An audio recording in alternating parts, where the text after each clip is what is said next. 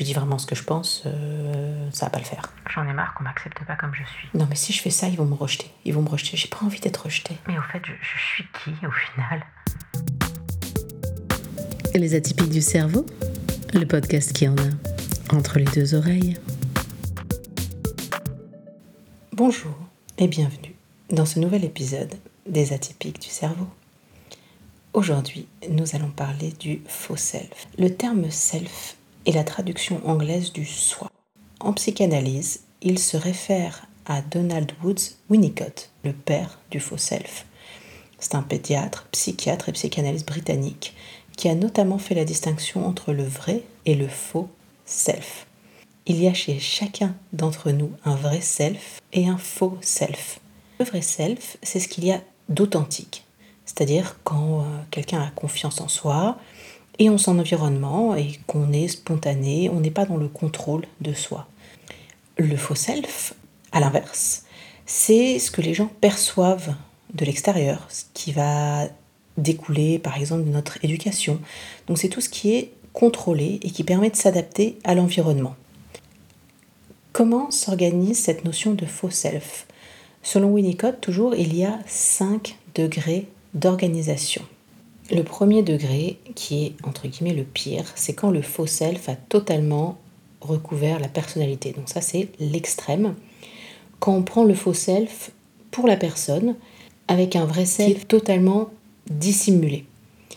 Donc on a l'impression d'être en face de quelqu'un qui va être dans la fausseté de la relation et la personne souffre d'ailleurs de la situation qu'elle subit en société.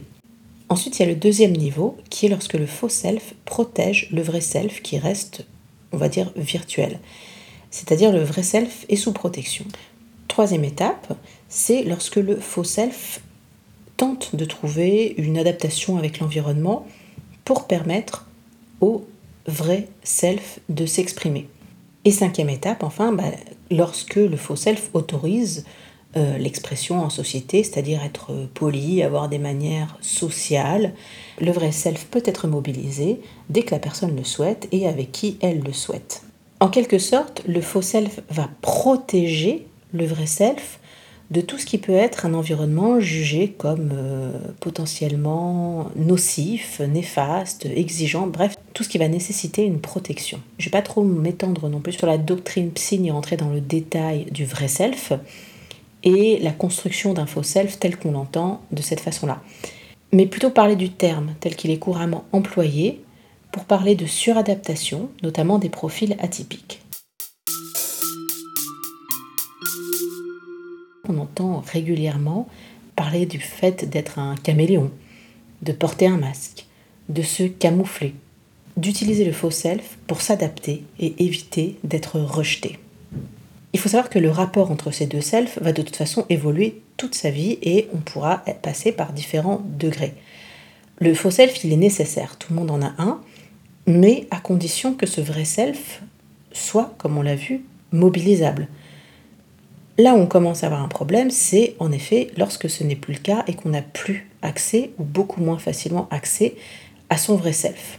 Dans ce cas-là, ça peut aller jusqu'à ce qu'on va appeler en psychologie euh, sociale la dissonance cognitive. Donc ça, c'est un état de tension lorsque d'un côté, le comportement va entrer en contradiction avec de l'autre côté, les idées. Donc là, vous imaginez bien les conséquences à moyen ou long terme qui peuvent aller euh, de la dépression, la culpabilité, euh, la perte d'estime de soi, le burn-out. À force de jouer un rôle, bah, on va tellement, tellement, tellement s'éloigner de la personne qu'on était qu'en fait on peut ne plus se rappeler qui on était. En parallèle, on va avoir un, sentiment de, vide, de solitude, d'imposture. Comment peut-on se protéger si on ne se connaît pas ou si on ne se connaît plus, si on ne sait plus qui on est? Donc vous voyez qu'à être trop dans le faux self, on n'a même plus conscience de ses propres besoins. Ben, et donc si on n'en a pas conscience, comment on peut y répondre? Vous voyez là toutes les questions qui peuvent se poser. Chez nos profils atypiques du cerveau, on peut retrouver cette notion de faux self dans de nombreux cas. On en parle beaucoup notamment sur les hauts potentiels intellectuels ou sur euh, les personnes avec autisme Asperger.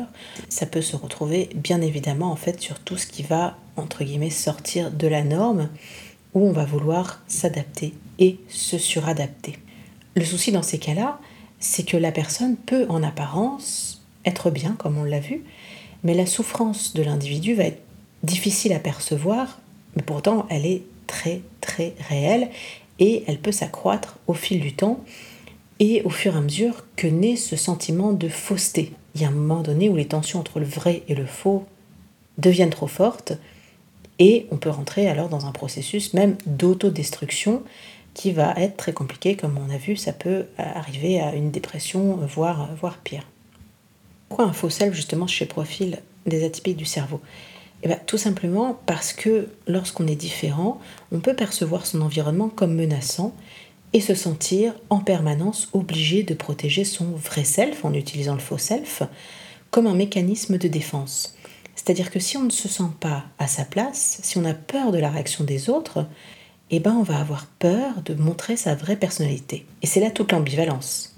Grâce au faux self, on va s'intégrer à la norme, on va paraître, rentrer dans le moule, on va s'adapter. Comme on l'a vu, tant que ce vrai faux self est assez équilibré et qui permet de préserver sa vraie personnalité, tout va bien. Le danger, c'est lorsque le faux self prend le pas sur tout le reste. Là, on peut avoir l'impression qu'on peut tellement plus être soi-même que son vrai self va être étouffé et que petit à petit, le faux self va prendre le pas sur le reste, le comportement se modifie et le vrai self est devenu inaccessible. À trop vouloir plaire aux autres, gommer la différence, on va s'interdire inconsciemment d'être soi-même.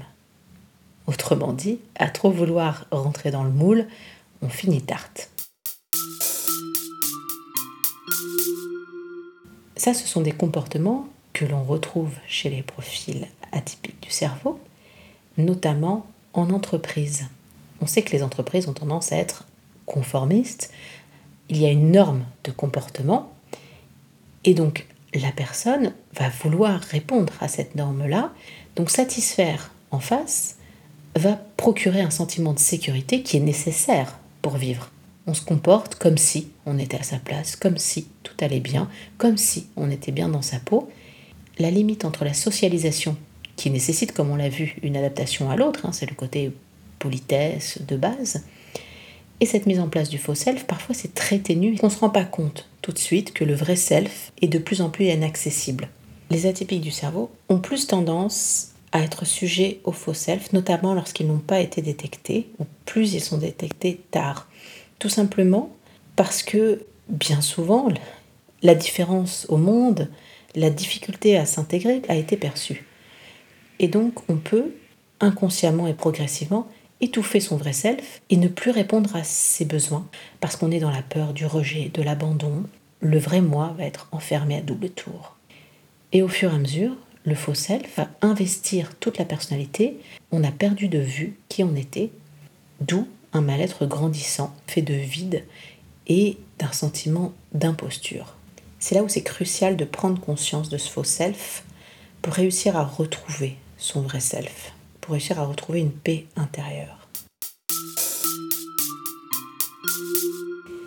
Alors une fois qu'on a dit tout ça, que faire pour se rendre compte si on a un faux self ou pas, et pour savoir comment en sortir? Parce qu'évidemment, tout ça, c'est possible. Il faut noter que le faux self mène à un ennui permanent.